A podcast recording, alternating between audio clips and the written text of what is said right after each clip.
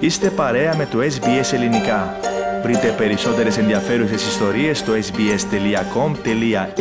κάθετος Greek.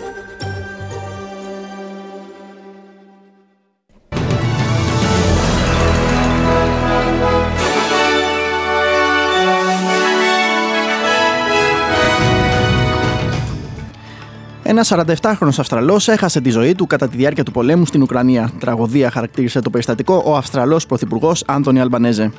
Το Αυστραλιανό Κοινοβούλιο θα πρέπει να αντιπροσωπεύει τη χώρα ως ένα πολυεθνικό έθνος, τόνισε στην πρώτη του συνέντευξη ως Πρωθυπουργός της Αυστραλίας ο ηγέτης του Εργατικού Κόμματος.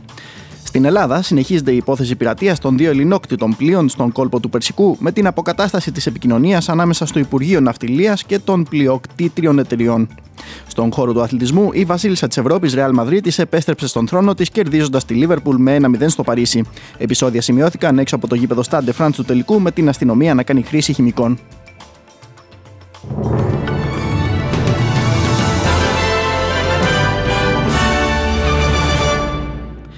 Οι ειδήσεις μας, αγαπητοί ακροατές, αναλυτικά. Στο μικρόφωνο, ο Αλέξανδρος Ανιφαντή.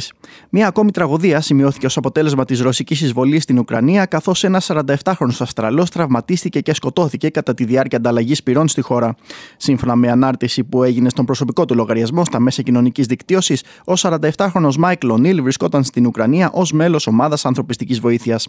Ο Ονίλ, κάτοικος Τασμανίας, αφήνει πίσω του τρία παιδιά και την οικογένειά του με το Υπουργείο Εξωτερικών να έχει έρθει ήδη σε επαφή μαζί τους προκειμένου να τους παρέχει ψυχολογική υποστήριξη. Στον θάνατο του Αυστραλού αναφέρθηκε και ο Πρωθυπουργός της Αυστραλίας, Άντωνι Αλμπανέζε. Πρόκειται για μια τραγωδία και θα ήθελα να εκφράσω τα συλληπιτήριά μου προς την οικογένεια του εμπλεκομένου. Τα μέλη της οικογένειας έχουν ζητήσει να σεβαστούμε την προσωπική του ζωή, τις δύσκολες αυτές στιγμές, ανέφερε ο κ. Αλμπανέζε. Την πρώτη του αποκλειστική συνέντευξη ως Πρωθυπουργός της Αυστραλίας παραχώρησε ο κ. Αλμπανέζε. Μιλώντας στο Sky Sports, ο ηγέτης του Εργατικού Κόμματος αναφέρθηκε σε μια σειρά θεμάτων όπως η οικογένεια Μπιλοέλα, η ήττα της Κριστίνα Κινίλη στην έδρα του Φάουλερ, καθώς και τον προπολογισμό. Ο κ. Αλμπανέζε υποστήριξε πως η ήττα της κυρίας Κινίλη στο νοτιοδυτικό Σίδνεϊ μπορεί να μεταφραστεί ποικιλοτρόπως, προσθέτοντας πως η τοπική κοινότητα έδωσε ένα ξεκάθαρο μήνυμα στο κόμμα του, το οποίο και θα πρέπει να κατανοήσουν.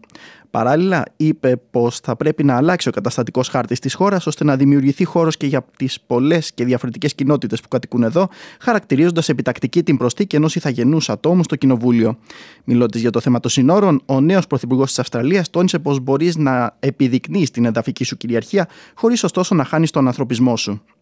Στην Ελλάδα, θετικές είναι οι εξελίξεις στην υπόθεση της πειρατείας των δύο ελληνόκτητων πλοίων που κατελήθησαν από Ιρανούς φρουρούς της Επανάστασης στον κόλπο του Περσικού. Όπως ενημέρωσε ο κρατικός οργανισμός ναυτιλίας και λιμένων του Ιράν, τα πληρώματα του Delta Poseidon και του Prudent Warrior επικοινώνησαν με τις ιδιοκτήτριες εταιρείες τους αλλά και με το Υπουργείο Ναυτιλίας της Ελλάδος. Το πλήρωμα των δύο ελληνικών τάνκερ δεν έχει συλληφθεί και όλα τα μέλη του πληρώματος είναι καλά στην υγεία τους και προστατεύονται και τους παρέχονται οι απαραίτητες υπηρεσίες ενώ βρίσκονται επί των πλοίων σύμφωνα με το διεθνές δίκαιο, ανέφερε σε ανακοίνωσή του ο οργανισμός.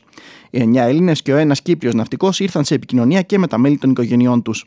Το Υπουργείο Εξωτερικών της Ελλάδας προχώρησε σε δική του ανακοίνωση, μέσω της οποίας ζητά την άμεση απελευθέρωση των πληρωμάτων, τονίζοντας ότι οι πράξεις αυτές αντιβαίνουν θεμελιώδεις κανόνες της διεθνούς ναυσιπλοείας και του διεθνούς δικαίου περισσότερα σε επίκαιρο θέμα που ακολουθεί. Συνεχίζουμε με άλλες ειδήσεις και πρώτα από την Αυστραλία. Όσα περίγραπτα δύσκολη χαρακτήρισε την κατάσταση στα ανατολικά της Ουκρανίας, ο πρόεδρος της χώρας, Βολοντίμιρ Ζελένσκι, με τα ρωσικά στρατεύματα να συνεχίζουν την επέλασή τους. Στην καθημερινή του ομιλία προς τον λαό της χώρας, ο κ. Ζελένσκι είπε επίσης πως η Ουκρανία πλησιάζει στο σημείο που θα ξεπεράσει τους Ρώσους τόσο σε αριθμό στρατού όσο και σε τεχνολογία. Η κατάσταση είναι πολύ περίπλοκη, ειδικά σε αυτές τις περιοχές του Ντόνμπας και του Χαρκόβου, όπου ο ρωσικός στρατός προσπαθεί να αποκτήσει ένα μικρό πλεονέκτημα. Οι περιοχές κλειδιά στο, στο μέτωπο της μάχης παραμένουν το Σευροντόνετσκ, το Λίσι Χάντσκ, το Μπαχμούτ, η Ποπάσνα και άλλες πόλεις όπου έχουν εστιάσει οι ρωσικές επιθέσεις.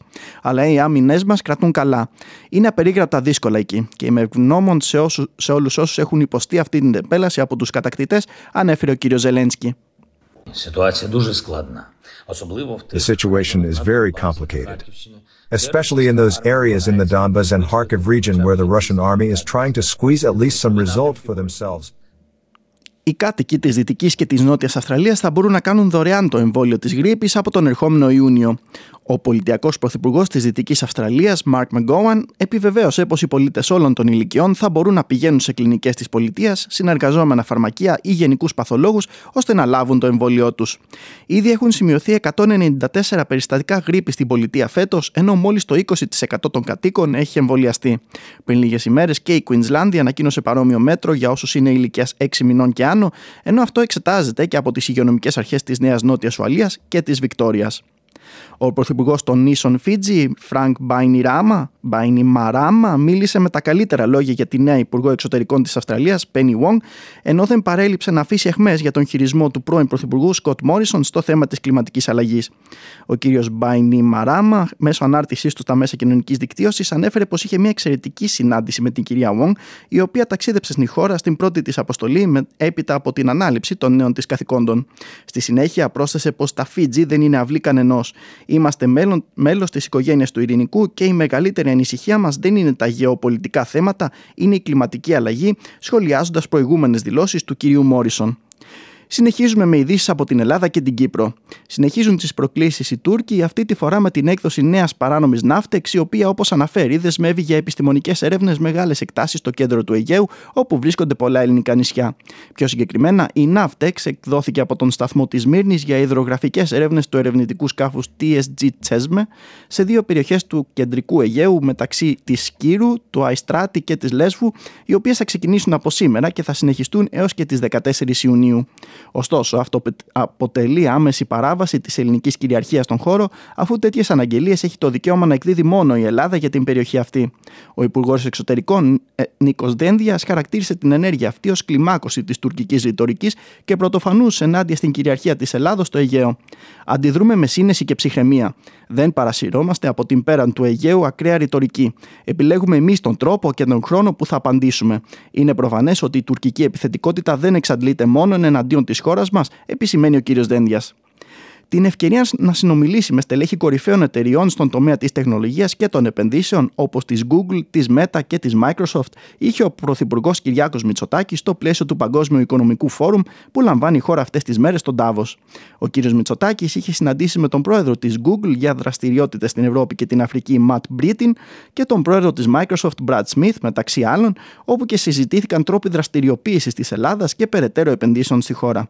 Όπως είπε ο πρόεδρος της Meta για διεθνείς υποθέσεις, Nick Clegg, η εταιρεία σκοπεύει να προχωρήσει σε πάνω από 10.000 νέες προσλήψεις στην Ευρώπη τα επόμενα χρόνια, πολλές από τις οποίες θα είναι από την Ελλάδα. Στην Κύπρο, ο πρόεδρος της Δημοκρατίας Νίκος Αναστασιάδης χαρακτήρισε την Τουρκία ως χαϊδεμένο παιδί ορισμένων, ενώ τόνισε πως η Κύπρος έχει δεχθεί την ίδια βάρβαρη εισβολή από ισχυρότερο εχθρό, όπως δέχεται αυτή τη στιγμή και η Ουκρανία. Η ομιλία του κ. Αναστασιάδη έλαβε χώρα στα αποκαλυπτήρια του μνημείου των αγνοωμένων στη Λεμεσό, με τον Κύπριο πρόεδρο να προσθέτει πως δεν γίνεται την ώρα που όλοι κάνουν υποχωρήσεις η Τουρκία να συνεχίζει να κοιτά το προσωπικό της συμφέρον, καλώντας τον, τον ΟΗΕ να την θέσει πρώτων ευθυνών της. Είμαστε όλοι μάρτυρες ιδιαίτερα τα Ηνωμένα Έθνη αλλά και η Ευρωπαϊκή Ένωση και όχι μόνο την επιτίδια ουδετερότητα που τηρεί τούτες τις ώρες που όλοι ενωμένοι στην Ευρώπη παίρνουμε μέτρα έστω και δυσάρεστα, έστω και εις βάρος των συμφερόντων των χωρών μας.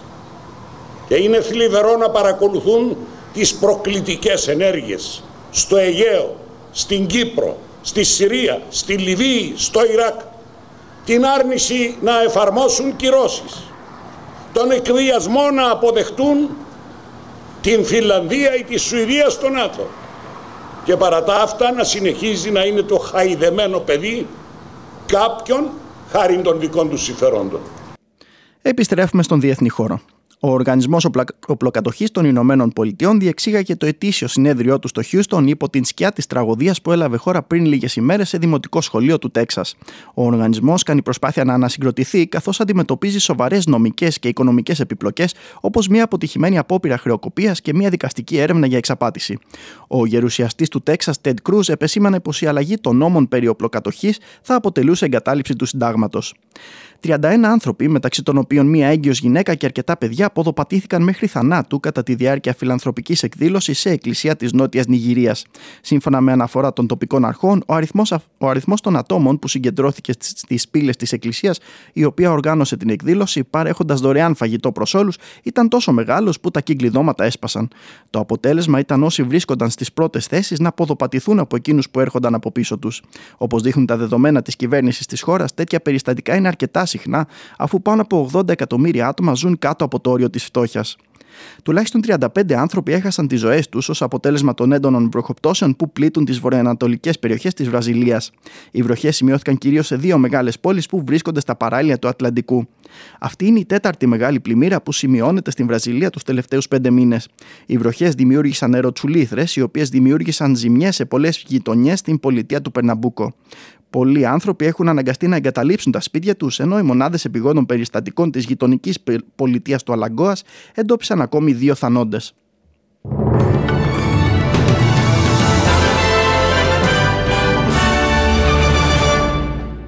Στις ισοτιμίες συναλλάγματος, ένα Αυστραλιανό δολάριο αντιστοιχεί σήμερα σε 67 λεπτά το ευρώ και σε 72 cents έναντι του Αμερικανικού δολαρίου. Στην αθλητική κίνηση της ημέρας, σαν σύμφωνας προκρίθηκε στον τέταρτο γύρο του ανοιχτού πρωταθλήματος αντισφαίρισης της Γαλλίας ο Στέφανος Τσιτσιπάς. Ο 23χρονο Έλληνας επικράτησε 3-0 σετ του Σουηδού Μίκα Ελιμέρ σε έναν αγώνα που είχε διάρκεια μόλις 92 λεπτών. Αύριο ο Τσιτσιπάς θα αντιμετωπίσει τον 19χρονο Δανό Χόλγκερ Ρούνε με έπαθλο μία θέση στην προημιτελική φάση. Στο ποδόσφαιρο, πρωταθλήτρια Ευρώπης ανεδείχθη για 14η φορά στην ιστορία της η Real Madrid, κερδίζοντας 1-0 στον τελικό του Champions League που έγινε στο Stade de France του Παρισιού την Liverpool του Κώστα Τσιμίκα. Το μοναδικό τέρμα της συνάντησης πέτυχε ο Vinicius Junior στο 51ο λεπτό. Αξίζει να σημειωθεί ότι ο τελικός στιγματίστηκε από επεισόδια που σημειώθηκαν στην είσοδο του γηπέδου με τους αστυνομικούς να κάνουν ρήψη χημικών προκειμένου να παρεμποδίσουν οπαδούς με πλαστά εισιτήρια από το να εισέλθουν στις κερκίδες. Αποτέλεσμα ήταν ο αγώνας να ξεκινήσει με παραπάνω από 40 λεπτά καθυστέρηση, ενώ τα χημικά έβλαψαν και φιλάθλους που είχαν κανονικά εισιτήρια, καθώς αναγκάστηκαν να τα εισπνεύσουν όσο περίμεναν να μπουν στις θέσεις τους. Στο πρωτάθλημα Αυστραλίας, τον τίτλο κατέκτησε για πρώτη φορά στην τριετή ιστορία της η Western United, που κέρδισε χτες με 0-2 την Melbourne City στον μεγάλο τελικό. Ο πρώην άσος του Πάοκ, Αλεξάνδρ Πρίγιοβιτς, πέτυχε το δεύτερο τέρμα της βραδιάς και ανεδείχθη πρωταγωνιστής στο αγώνα. Στην Καλαθόσφαιρα ξεκινούν αύριο αναμετρήσεις των ημιτελικών του Πρωταθλήματος Ελλάδος με τον Παναθηναϊκό να υποδέχεται την Λάρισα στις 3 παρατέταρτο ώρα Ανατολικής Αυστραλίας. Μια ημέρα αργότερα ο Ολυμπιακός θα αντιμετωπίσει τον Προμηθέα Πατρών. Θυμίζουμε πως στον τελικό προκρίνονται οι ομάδες που θα σημειώσουν τρεις νίκες.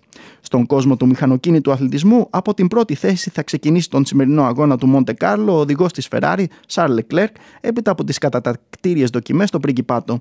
Η διαδικασία στιγματίστηκε από την σύγκρουση των μονοθεσίων του Σέρχιο Πέρεθ με τον Κάρλος Σάινθ που οδήγησε σε διακοπή. Περισσότερα στο αθλητικό δελτίο που ακολουθεί.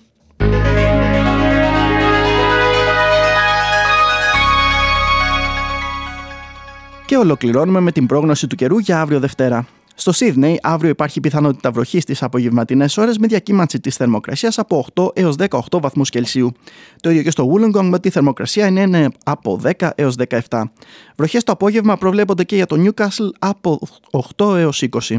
Βροχή στη μεγαλύτερη διάρκεια της ημέρας θα σημειωθεί στη Μελβούρνη με ελάχιστη θερμοκρασία 8 και ανώτερη 12 βαθμούς.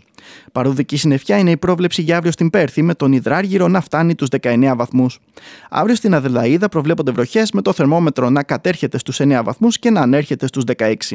Παροδική συννεφιά αναμένεται να σημειωθεί στο Χόμπαρτ από 4 έως 13 βαθμούς. Βροχές στη μεγαλύτερη διάρκεια της ημέρας αναμένεται να σημειωθούν στην Καμπέρα με θερμοκρασίες από 1 έως 11. Παροδική συννεφιά είναι η πρόβλεψη και για την Βρισβάνη, όπου το θερμόμετρο θα ανέλθει στους 23 βαθμούς, ενώ η ελάχιστη θερμοκρασία απόψε θα είναι 12. Η ηλιοφάνεια αναμένεται αύριο στο Κέρντ, όπου η θερμοκρασία θα φτάσει στους 29 βαθμούς.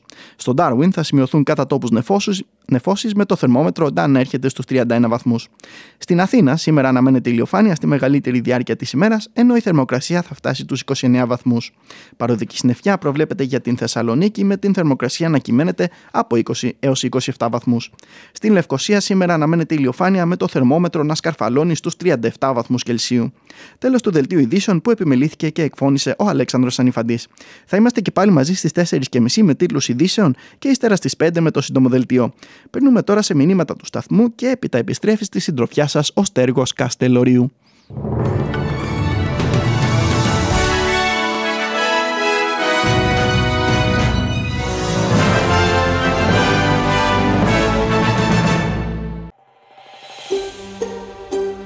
Θέλετε να ακούσετε περισσότερες ιστορίες σαν και αυτήν; Ακούστε στο Apple Podcast, στο Google Podcast, στο Spotify ή οπουδήποτε ακούτε podcast.